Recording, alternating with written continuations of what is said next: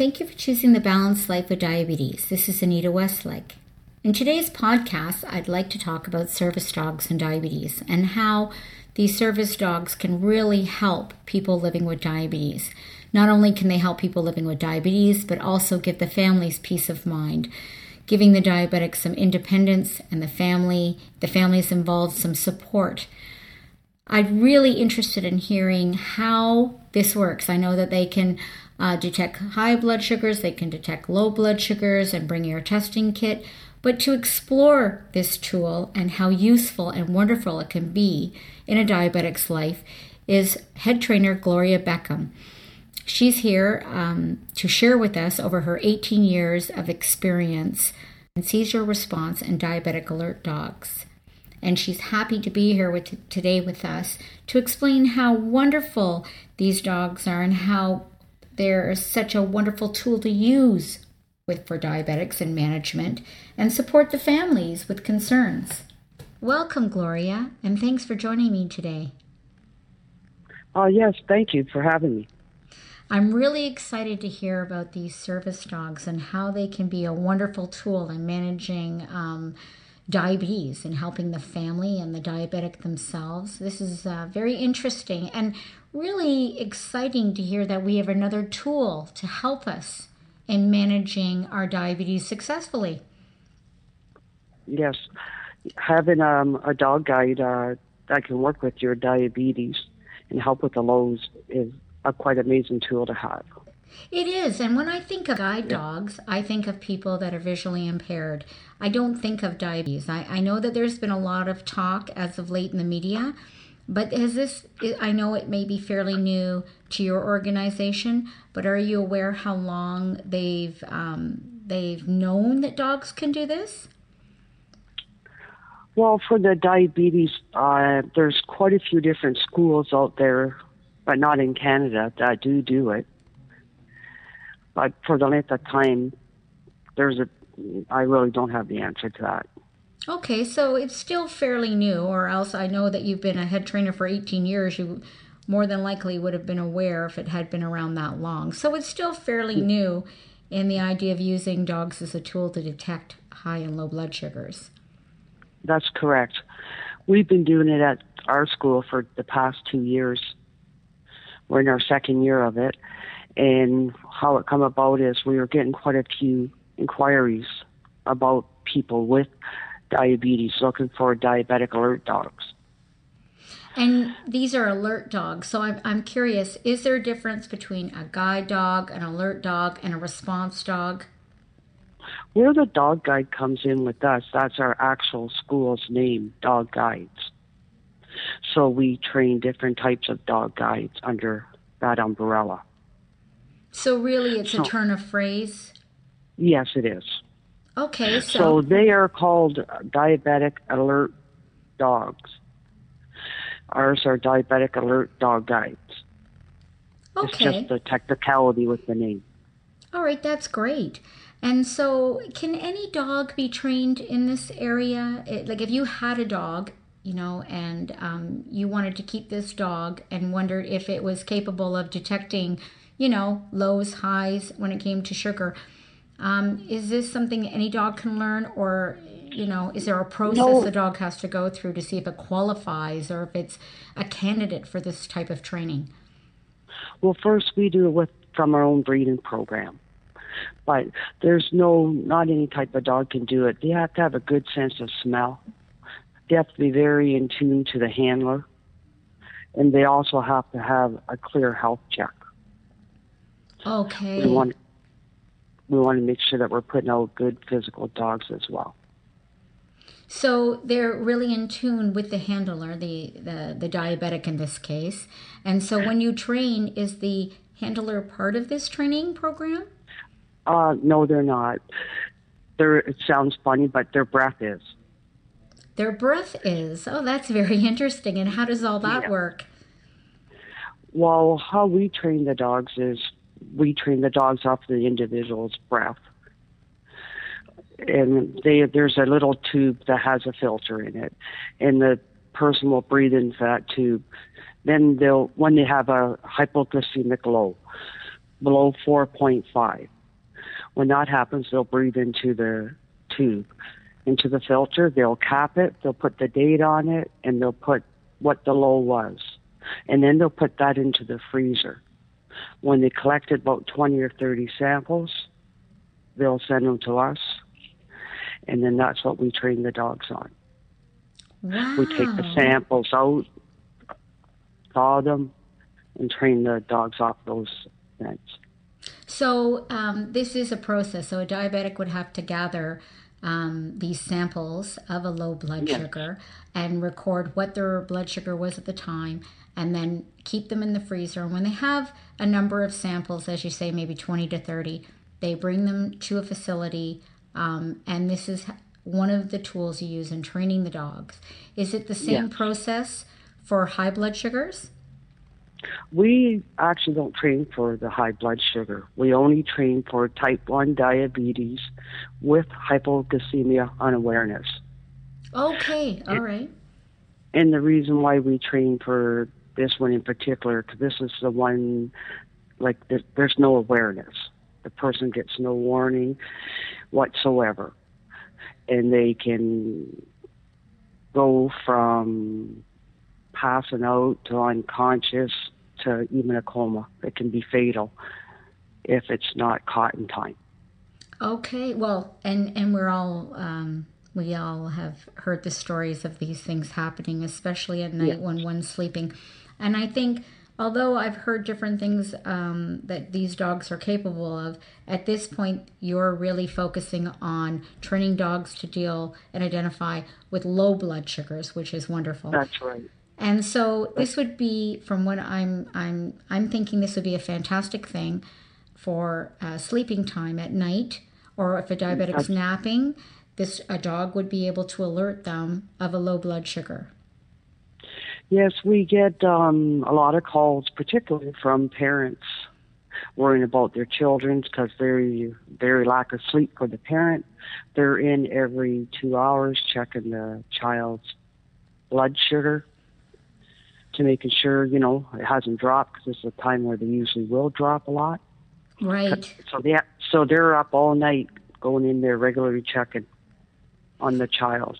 When I mean child, I'm talking 15, 16, high school. Like it goes on. It doesn't just stop once the child's you know 10, 11, 12. They still have to be checked Right. So and that goes on um, that can go on for quite some time but you know i can see where the parents are getting up or and checking and it's got to be you know hard lack of sleep and of course they're worried they're not going to get up or miss something now when the dog detects a low blood sugar could they will they alert the diabetic can they be trained to get someone else in the household how would that work Yes. or It is it work- really up to the family is it their preference on how they would Yeah, like handle it When it's a younger person, we do talk with the the parents as well as the child. We figure out what's the best system, whether because sometimes they're really a challenge to wake up themselves. Mhm. So instead of having the dog try to wake up the individual, we'll have the dog alert the parents. So really, it's parent. it can always be somewhat customized. Yes, yes. Oh, that's wonderful. It's to each person's specific needs that we are uh, customizing the dogs to. Isn't that fantastic? And now, And we're a young school learning and growing as well with the program. And so there's probably So- much more so you could there- be adding to Yeah, this so program. there's things that are slowly changing as we learn and as we grow with the teams. Wow, that's something. What if, um, and having said that, that it can be somewhat customized. So you know, um, a dog. So let's say this this child is uh, ten. Okay, for sake of argument, Yes. in the in the case of a child, now they're ten. And that is the age that we actually start at is 10. Oh, okay. So I hit the nail right on the head. So they're Yes, 10 years did. old, and their parents come to you and they, they um, gather the information. Now you're training the dog, and they would like to be the ones that are woken up. So let's just say mom says, I would like to be the one woken up. Now, Yes. does it get complicated? Let's say mom has a cold and it's going to be dad that's woken up. Does it have to be one parent or another, or the dog's just going to come in the room and get the parent up, one of the two of them up, to say, you know, Billy's got a low blood sugar? Uh, the dog, I'd imagine if he couldn't get one parent up, he'd definitely go to the other parent and be very, we train to be very persistent. Okay, so it's not like set in stone, you know, because I'm thinking now, let's say it's eight years later and maybe yep. um, you know this all changes billy goes off to, to university and he's living on campus and he's able to wake up yep. for the most part or roommate can the dog adjust to this or is this a really difficult thing to that work out probably, you know depends on the dog and how adaptable each dog's case would be individual what they could adapt to and what you know the age of the dog would be at that time and how alert it still was at doing its job.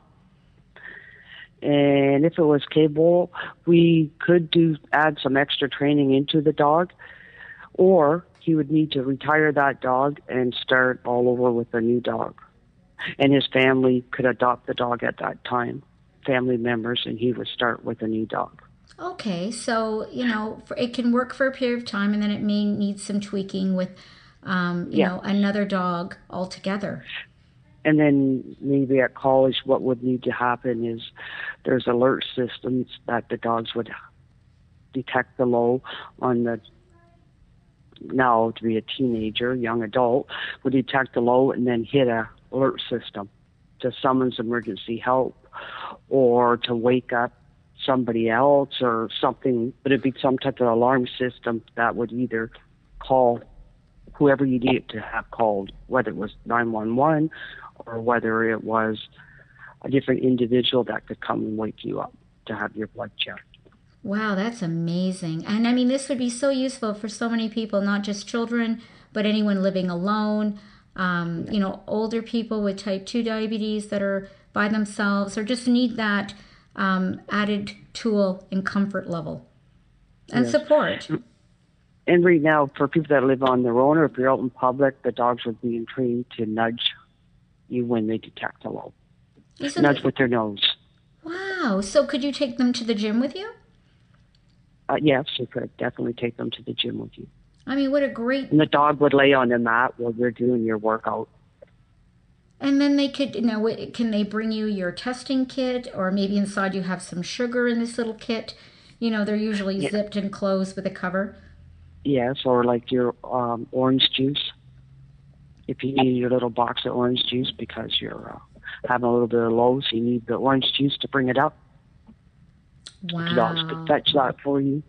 Or your medical kit. Isn't that The something? dogs are capable of catching them. You just put them in spots where the dogs see them, and then if needed, the dogs know to get them and bring them to you.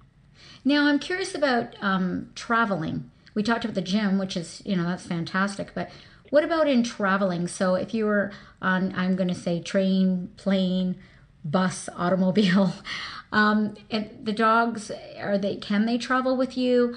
Um, yes, is this going to throw them off balance? No, the dogs they adjust to traveling better than what we do. Most people are quite surprised. A lot of our dogs, since we do from one end of Canada to the other, so a lot of our dogs fly home once the client graduates with their dog. Because wow. once the dog's fully trained, the client would, the person that's getting the dog would come to our dog guide school and stay for three weeks and learn to work with the dog, not just for the they learn, but how to take care of the dog, work with basic obedience, and then how to take care of the dog. You know, when to feed the dog. Some people's never had a dog. How to play with the dog how often to play with the dog, taking the dogs for daily walks, um, going out in the public with the dog. We go out in many different outings so that they're well uh, adjusted to the dog once they get home and they're confident. In and in different atmospheres, it's sounding like. So, how do you travel with the dog when you're walking the dog and people might want to come up and pet the dog? Um, from what I've gathered, that dog has to be really in tune with that's right right with the owner and i'm saying owner meaning the the person they're caring for and, and helping along the way and, and so, they have their special jacket on which helps identify the dog and what he's doing. And so they could go shopping with them. They um, they can virtually go everywhere. And from what I'm understanding, they're even I'd asked the question, um, I'd posed the question initially with your organization.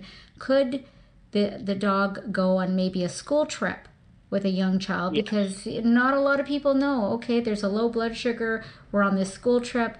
You know, this would be a fantastic tool Yeah. to use in that case. Exactly. It's hard to keep your eyes on every child.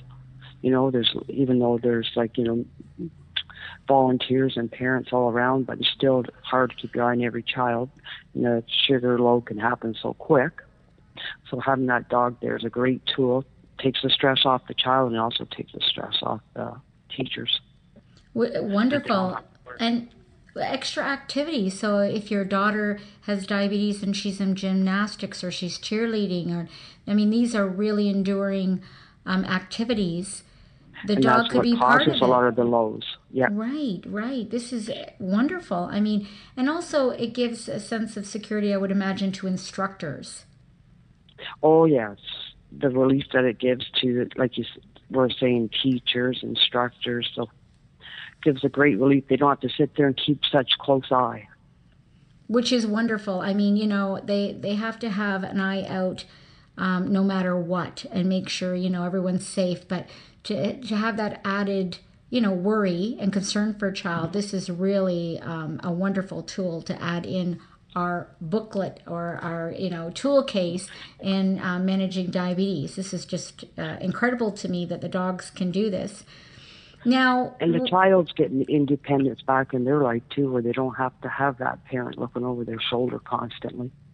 And and that is um, such an important thing. Even an older person, you know, giving them confidence. Really, all of us. Exactly. But a child, you know, obviously they're young, and, and the parents are so very worried. So this is an awesome, awesome tool to have.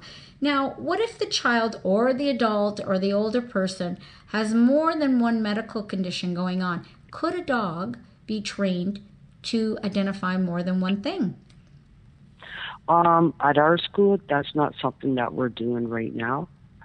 Um, the reasons we are still working on growing this program for strictly the, diabetic lows, so we're not working with other other medical conditions. Nope. But but do Nope, you think in your 18 years of experience, do you think it's possible that a dog could be trained, let's say, um, I'm just going to say seizures and low blood sugars? Maybe yes, someone I do has feel both. It's possible. Yep, for sure. It's we do do in other programs cross training. For example, if somebody had a, um, a physical disability and they had epilepsy, they could have a dog for both. But if somebody has, um, or if somebody had, say, diabetes and they're deaf, the dog could be trained for both Wow. but we but we don't do it at our school. Right. I understand that at your facility But it could you're not be. doing it, but it could No, be done. Oh yes, for sure. It's And really like having that with- option, right? Yes, yes. And there's people. Uh, uh, yeah, I feel the dogs could. There's other schools out there that work with different um, multi disabilities, Right, where the dog could deal with and more the than dogs one. are working. Yes, yes. There's a few schools out there that do that, but not, not in Canada that I know of.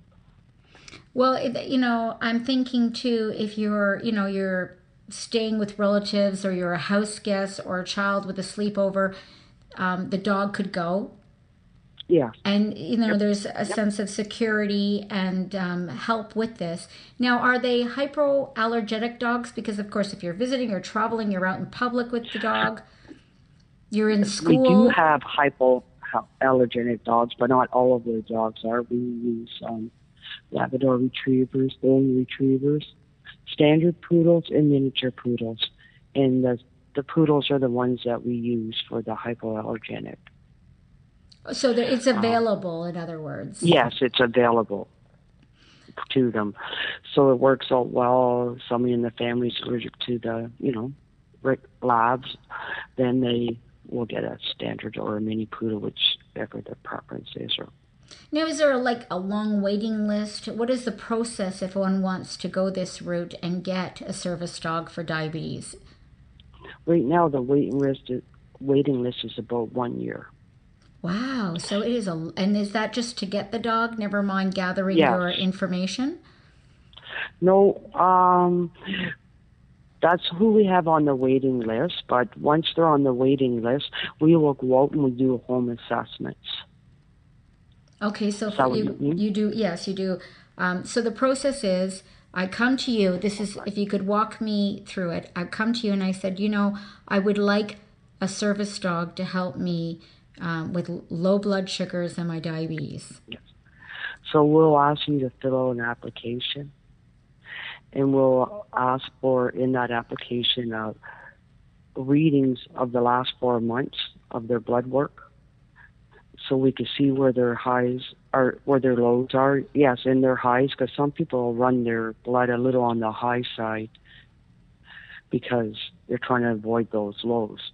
Right? Yeah. I mean, they don't, want- But especially that's at really night. hard on the. That's really hard on your system running it high like that. Of course, absolutely, and it can be. So um, the you go and you fill out um, the application, and of course, I guess you wonder if there's any allergies in the home with the the diabetic themselves, and then you ask for the for them to gather information on their sugars. Yes, and then once uh, we have that completed application, um, a trainer will call them and set an appointment wherever they are in Canada, and we'll go there and we do what we call in-home assessment. We uh, will see what the individual needs are and see if a dog could actually help them. And just, you know, see the home environment the family environment or whichever it may be and and just gather as much information as we can about the individual and how, how what type of dog would need to go into that home environment. And then we bring the information back to our dog guide school, and we have what you call an acceptance committee, and that's presented to the acceptance committee, that, and we'll make a group decision, and then the individual, whether they get accepted or denied, will have a letter in the mail. Wow, so there's a, a quite a lengthy process, and and what would uh, what would be the case if they were denied? Like what? Why would you deny an individual? I'm very curious about that. Um, I guess one reason would be that they're not, their lows aren't frequent enough. Oh, okay. So it's maybe not warranted by the committee. And well, the dog and the dog has to have enough to work to as well. Oh, really? Yes. If Oh, that's interesting. hmm if they're too and far in between, then the dog would get too relaxed in it and maybe not be picking them up as much as he would need to. So if you're having a, a low blood sugar, and I'm just throwing this out, so in the middle of the night you have a low blood sugar once every three months, and you probably wake up, but you know you think I'm by myself. Um, and so, just in case I don't, I'd like to have a guide dog. You may not be a candidate for this That's program. correct. That's Okay. right.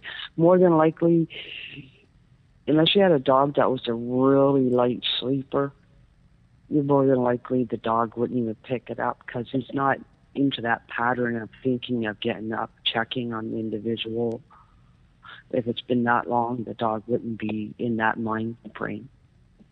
Okay, that's see. I just thought that all right. You've trained the dog, whether it happened, you know, once uh, every two months, or you know, two times a week, or three times a week, that they were on it. But actually, you have to give the dog um, something to work with, or it's not going to work. And they, as you said, they could forget or sleep through it.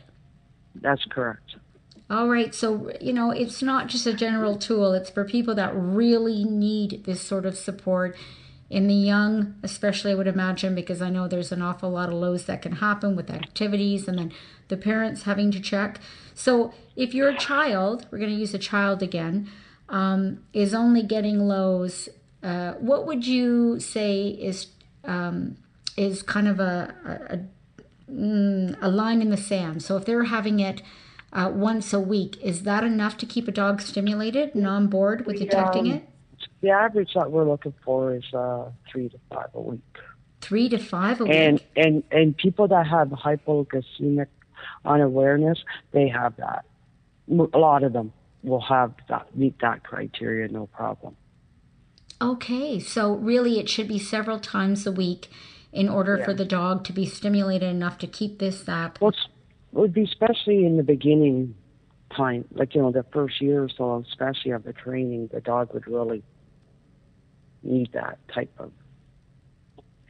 Um, awful to say it that way, but that type of commitment off the person, that type of lows happening regularly. To keep them going in the routine and how they've been Yeah. trained, right? Yeah, yes, this is what we have found out from other schools that do do it, uh, that are accredited schools, but not in Canada. Okay, so this is some information gathering from people that have been Because doing there it. is, no, yeah, there is no other accredited school in Canada doing the diabetic alert dogs. That's why we um, have the resources, knowledge to investigate, and found other schools that are doing it, and we worked with them on it. Well, I've I've seen um, I did a little research and I've seen them in California and Florida, um, and just outstanding, um, you know, experiences and feedback, which was wonderful.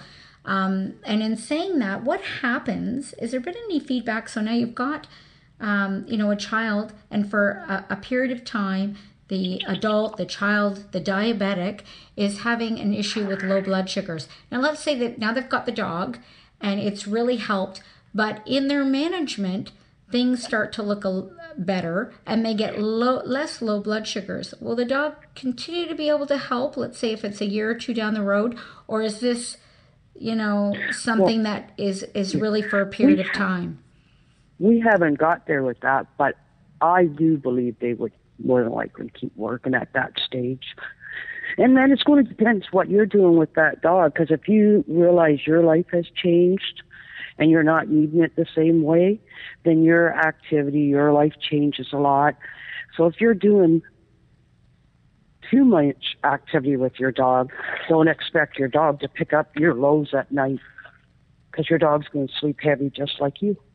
Ah, okay.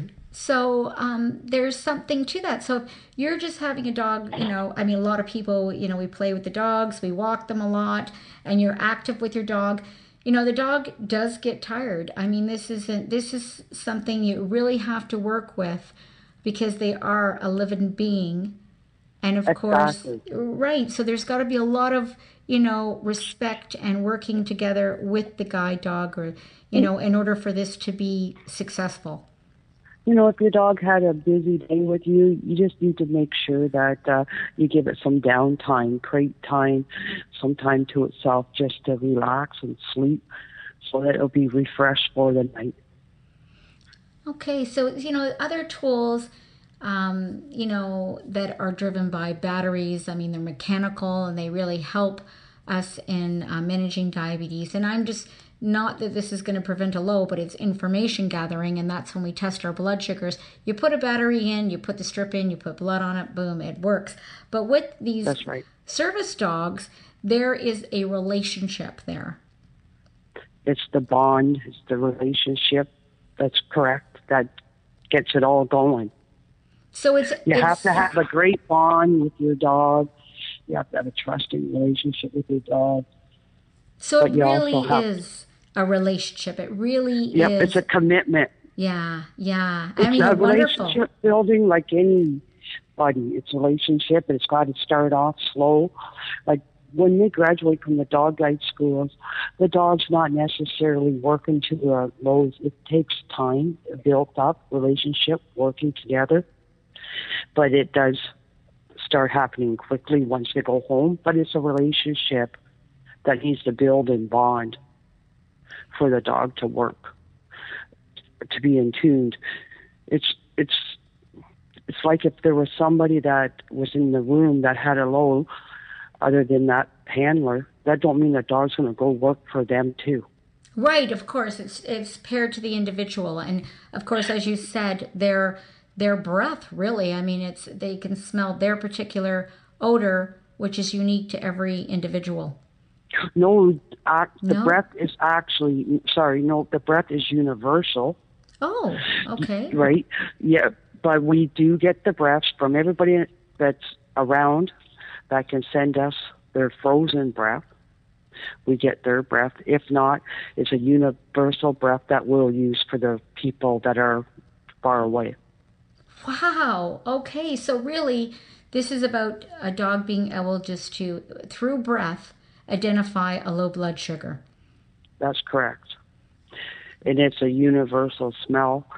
And so everybody's breath gives off that same low blood sugar scent. Isn't that interesting? Well, you know, see, my uh, when I first heard about this, my thought was, wow, I mean, this is a great tool, and thinking that it could replace other things, but really it is an add on. It is a second resource that must be met with certain um, criteria, such as Yeah. having them more frequently. Um, rather than just, well, you know, I get them once in a while. It'd be kind of neat to have a dog and the dog help me.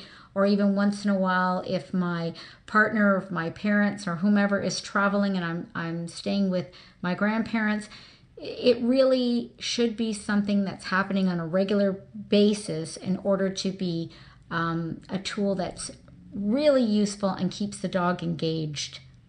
Exactly. And these people do benefit greatly from this and they do desperately need it. I hear stories that they don't know how they got through that night when they got up and found their blood sugar was so low. You know, some of the stories people were found unconscious on the floor by a family member that just happened to drop by. Wow. And so if there you go, somebody was alone and had the family member not dropped by, they would have still been on the floor and gosh knows what, what the outcome would have been there. Where a dog could press an alert button, um, maybe in some cases if they can't walk, but they're able to swallow, bring them some sugar. I mean, this is a wonderful, wonderful tool. But Alert them before they got that low. Right. But I'm thinking, I'm so glad that we had this conversation because in my mind, I was wondering, wow, this is just so turnkey. A dog's going to um, really, you know, just tell you if you have a low and, and, you know, bring you perhaps your testing kit and all these wonderful things. But really, you should be um, having them more often. And this is a tool for those that have concerns in certain areas. But the wonderful part of this is even if, um, from what I'm understanding, even if it's not just lows, maybe you're suffering from highs and you're not always feeling those either. I mean, we do feel them, but it's amazing the amount of people um, that are walking around with high blood sugar and won't even test. So if um, right. you know the dog is able to even make us aware and be that companion where it's you know hey the bark is telling us or the jumping up is telling us you better test your blood sugar. It's a little too high there pal. I mean what Yep. a wonderful thing. But again it's something that the dog is trained for. It's a relationship. There is got to be a need. It's not just for every diabetic. It's for those that struggle in certain areas Exactly. And the biggest one is seems to be in the nighttime because during the day they can check themselves a little bit more, but it's a, nighttime where they have a lot of fear. And I guess children, again, you know, um, activities, school trips. I mean, what a wonderful tool to have in our pocket to support um, young children so that they can have some independence and the parents don't have to be, oh my gosh, you know, I'm, they're taking uh, cheerleading or gymnastics or football or, or hockey or whatever. That's right. Now, what about hockey? That's on the ice. That's not on the ground. Can the dog still um, help those that participate, some children or adults playing hockey? Uh, no, not. We haven't had that happen, but what we would have if it's a child or even adult, we, and they have somebody in the stands, we'd have the dog there with them in the stands. The dog wouldn't be with, right with the adult.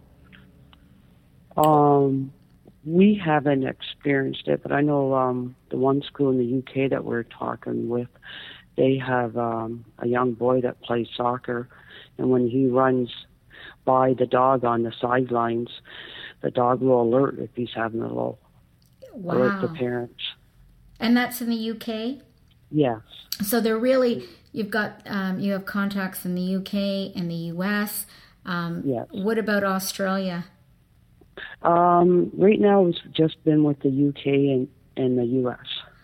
Still, it seems to be something that's developing and growing, and such a wonderful tool for those that are really struggling in these areas. I mean, it sounds like it's kind of um, you're exploring and, and they're finding out more as they're being able to train these dogs to support people living with diabetes. Yes. Um, all of our dogs are free of charge to um, all qualifying Canadians. So that way we're able to um, help out people that financially can't afford it. Wow. And and so is that for anyone or just for those that can't financially afford it? Is there some kind no, of form? it's for, doesn't matter. It's for any individual that uh, applies for a dog and qualifies for one. Wow, isn't that marvelous? I mean, I'm sure that there's other programs in other parts of the world that are supporting this um, because it is such a useful tool. And, you know, especially, you know, again, if they're going away for university, if there's a, someone living on their own, an older person, anyone having these concerns, this is just a wonderful add on tool. And I'm going to say add on because, of course, It, it yes. is a learning process. It's not just turnkey, hey, you know, um, it's something that must be worked on. There's a commitment there. And of course, there's information gathering. But the start of something just so spectacular. I think this is wonderful. it helps take the person's stress level down pretty quickly too once they get the dog and you know that probably definitely adds to their lows. Well, their blood sugar lows stress. Stress and um, uh, there's a lot of um, depression with diabetes and so this is also companionship. This is such a support system. If you're struggling with in these areas what a wonderful support system that can i mean really lift you up never mind the idea of a pet being so comforting and loving it's the one loyal friend that they know that will never judge them Is- And that is so true. You said it beautifully that won't judge them, but support them um, in these areas that they're having trouble with. And, and just so marvelous to hear. So, um, again, you've got some hypo, hypoallergenic dogs and then Yes. dogs that aren't. Now, is there difficulty when dogs aren't hypoallergenic when they go out in public or in a school setting? Do you find that oh. automatically, if there's going to be a school setting, it should be a hypoallergenic dogs? Is there any difficulties there? Because we have other you know- programs at the school like dog guide programs and vets and we have other kids that are in school with dogs and we really run across the odd problem where there's concern with there might be a child in the class that's allergic to dog. But um they're always very accommodating. Long as the one child's at one end of the room the other's at the other there's no contact there's there's never an issue. Or they'll even switch classrooms. But they're once it's worked out it's it's a non-issue Oh, great! And now, does the um, the teacher have to have any prep in these cases if it's a child going to school? Meaning, other children may want to come up and pet and play with the dog, or you know, there's recess time. See now, recess time. Having said that, what a wonderful tool if your child's running around and they've got um, this support from a service dog. You know, identifying lows. That's it sounds wonderful. But does the school have to go through a process along with the teacher and understanding how this all works? we usually have um a big meeting with the school the school board superintendent all together and uh, we'll have a talk before the a meeting before the dog even comes into the school so that there's a clear understanding what the dog's role is there So everybody's on the same page and they're aware. And the kids are actually wonderful in the schools. They really understand why the dog's there. They ignore the dog. They don't bother the dog. It's really nice to see. There's, it's really like no issue with the kids. It's, if anybody, it's the teacher saying, you know, when do I get to pet the dog? Isn't that something? Well, you know, I think this is such an important service, and such you know, it gives um, so much value. Again, and I'm going to say again as an add-on tool because you know, when you hear service dog, you think, oh, this dog's going to be able to do either so much for you or, you know, then there's always a doubt how much could they actually do. But we're kind of right in the middle where we're finding out dogs are capable and helping in so many different ways if trained properly and they meet certain criteria. And again, it's about the commitment of the person working with the dog. So they're the one that needs the help and they must work with the That's dog. right. They can't do it alone and just with Nope. some training. It's No, really and a joint dog's effort. not for everybody. Okay. And a dog isn't for everybody. And it, like you're saying, it is a commitment. It is a joint effort. The even if the child's ten, it has to be a commitment because all the handling has to come from the child. That means the feeding, taking the dog out to the bathroom, the grooming, the walking the dog, playing with the dog. It all has the bond has to be from the child in order for that dog to work for the child. Wow, so they have to be really responsible and Yes. um, and be there with the dog. It really is truly a joint effort and a commitment and a, a really intense relationship because lots of kids at 10 years old want a dog, but they don't want to walk them, they don't want to feed them. All that novelty can wear off quite quickly. Right. And you know, the kids that do come for these dogs, they're they're on board, they're committed and it works nice. Isn't that They wonderful? do get and being a younger person, they can put the dog aside and that what I mean by that, set it up into a play area or into a crate for its own break for a bit and have their own time as well and have a break from the dog, being a younger person. okay. But it is a full time relationship between the child and the dog. And so really it should be the the one who receives the help from the dog should be the one as you said feeding, walking, caring for the dog. So there's that bond. That's right, that commitment. The where the dog's going to be keeping a close eye. That's where the dog becomes in tune to the handler. This is something. Well, they've done a lot um, with guide dogs in many areas, and it sounds like this is just yet another area that's being developed in such a wonderful way to support um, people living with diabetes and give them some peace of mind. Never mind, as you said, um, support without judgment, and in being so. Um, uh, see, being such a, a wonderful friend Wonderful friend, a wonderful companion. Yeah. That's just Non-judgmental. marvelous. Yes, and non-judgmental. I mean, um, for those that need it.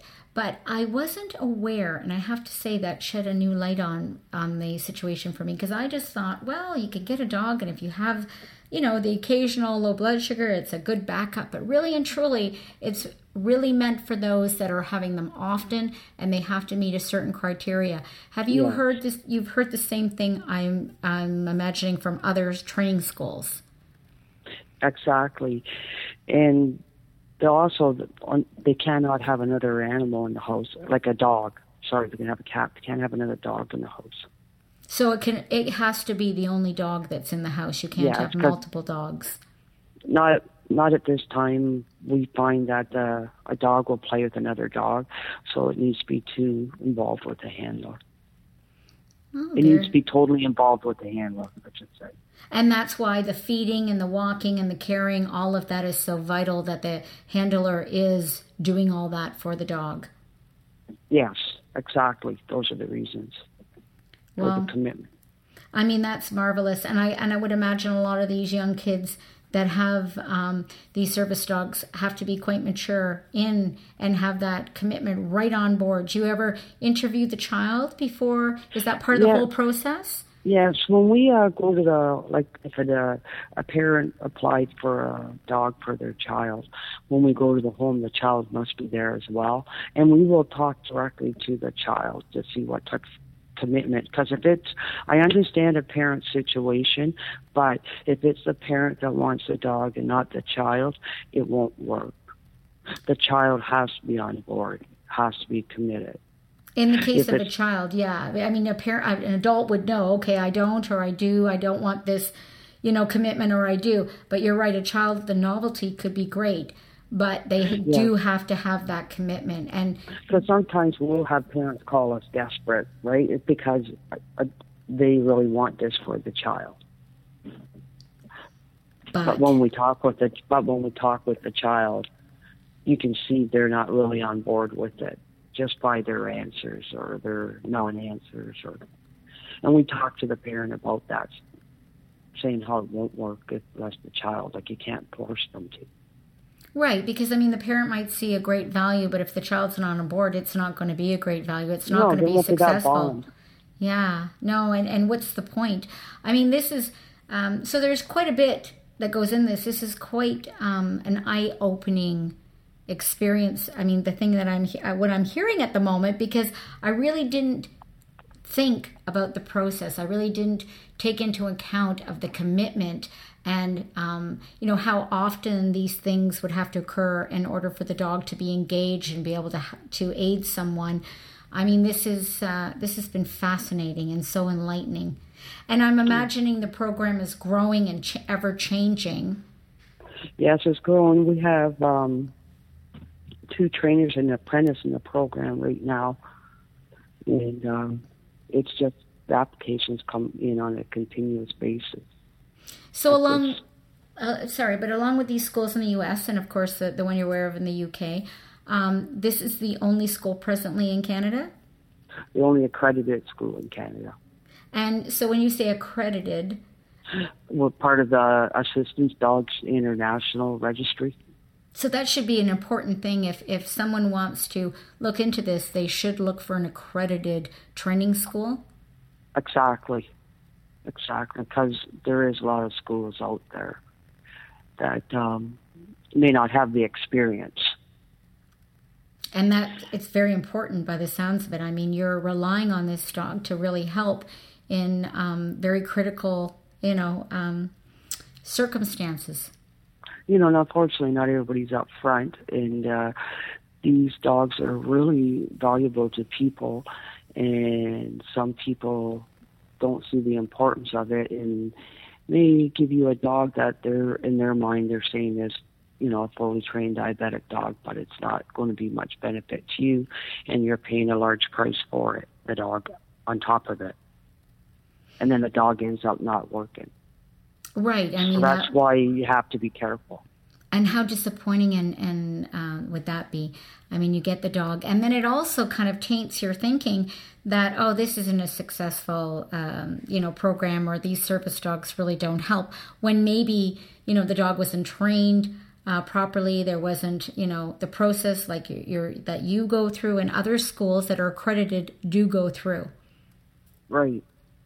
And that equals success more often than not i would imagine right yes exactly. It's there's a big difference with an accredited school. So that's an important thing for everyone to know that if you're interested in, in adding this tool um, to the management of your diabetes or your loved one's diabetes, the commitment's got to be there by the and the user, the handler, and also it should be an accredited training school. Very, very important. Because there's the guidelines that they meet, they go by and meet accredited schools. So that's why it's important. Now, uh, before we end, I'm just we've talked an awful lot about children, which is extremely important and, and just such a wonderful tool for them. But you know, I have heard this, so I do want to mention it. Do you get cases where you know a family member um, wants uh, an adult to get a dog, whether they're, you know, an adult, let's mm-hmm. say 25 up to 99, and they say, oh, you should really get these dogs. They sound wonderful, and there's that push, push, push. But really, the adult is not is very you know on the fence and doesn't think it's necessarily a good idea. Obviously that's when this program is not for everyone whether they have low blood exactly. sugar yeah issues or not. And you hear that where people say oh i've heard of this program. It's great. And they always they almost make it seem like a turnkey miracle rather than and it's not. Right. And that's the important thing and little piece i think that we can take with us today that it's got to be a commitment. It doesn't work for everyone, but nevertheless, it's a wonderful thing um, and a, a, wonderful, wonderful pro- added program. on tool. Right. A wonderful added on tool, yes. And keep in mind, it's an added on tool. It's not turnkey, where, oh, that's it. You know, the dog's going to do everything for me. Um, and that's where I think some confusion can come in with some of these tools and programs that are offered. That we have to understand that, again, there's a commitment, you have to be on board, and there has to be a real need for it. Yes, and it's a commitment. Um, diabetes is a hidden disability. It's no longer a hidden disability once you have a dog beside you, a diabetic alert dog beside you. So there's lots of things to be taken into consideration. Wonderful. Well, I have to thank you so much for sharing with us today. Really, um, I had no idea um, about some of these, you know, um, uh, bits of information you've shared. I just thought, I will admit, I thought it was far more turnkey than what you're sharing. And I think that's so important that we realize again, it's an add on tool. There's a huge commitment, and there's also got to be the proper need for the dog, which I think is a really important thing to keep in mind that this isn't necessary. This is not, not necessarily, but it is not for individuals that only get lows now and again. These are people no. that are getting them on a regular basis, and there's a great concern here. That's exactly right, Anita. You said it well. There has to be the need for it. So this is fabulous, and I have to tell you, I am um, wanting to arrange a visit at your training school. I hope you'll let me do that. Oh, I think you'd really love it here. It's a, uh, it's a really pleasant place. Oh, it's I'd a large building. Most people are quite impressed once they uh, come across the building, not what they expect.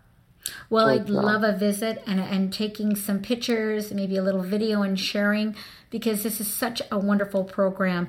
And I love the fact that you're sharing with other schools and other parts of the world in the US and in the UK. And it seems to be a really um, joint global effort in supporting the these we can people. help each other, the more we can help each other, the better we can do our job. Isn't that fantastic? And what a great philosophy.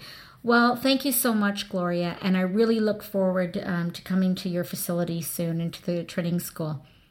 Oh, thank you very much. You have a great day. You as well. A big thank you to Lions Dog Guides for sharing with us today their new program with service dogs and diabetes.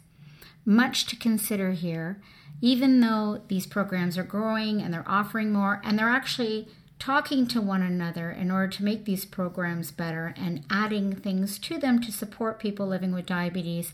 It's not as simple as I have diabetes, I'm going to get a service dog. They're really for people with extremes. In this case, we talked about low blood sugars and having them quite often, and young children really benefiting from them when it comes to school activities and trips and you know, really helping to support their independence and management of diabetes. But lots to consider. First of all, what we're hearing is an accredited training school is really important. And then going through the process.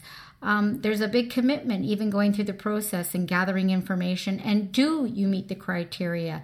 Are you able to meet the guidelines in order to get one of these wonderful animals? And then again, when it comes to the handler, is there that commitment? Do they really want this? It's a big commitment having a service dog, but such a wonderful service. Thank you very much for joining me today. And please send me any emails with questions, stories at anita at anitacoach.ca and follow me on Twitter at Anita Westlake.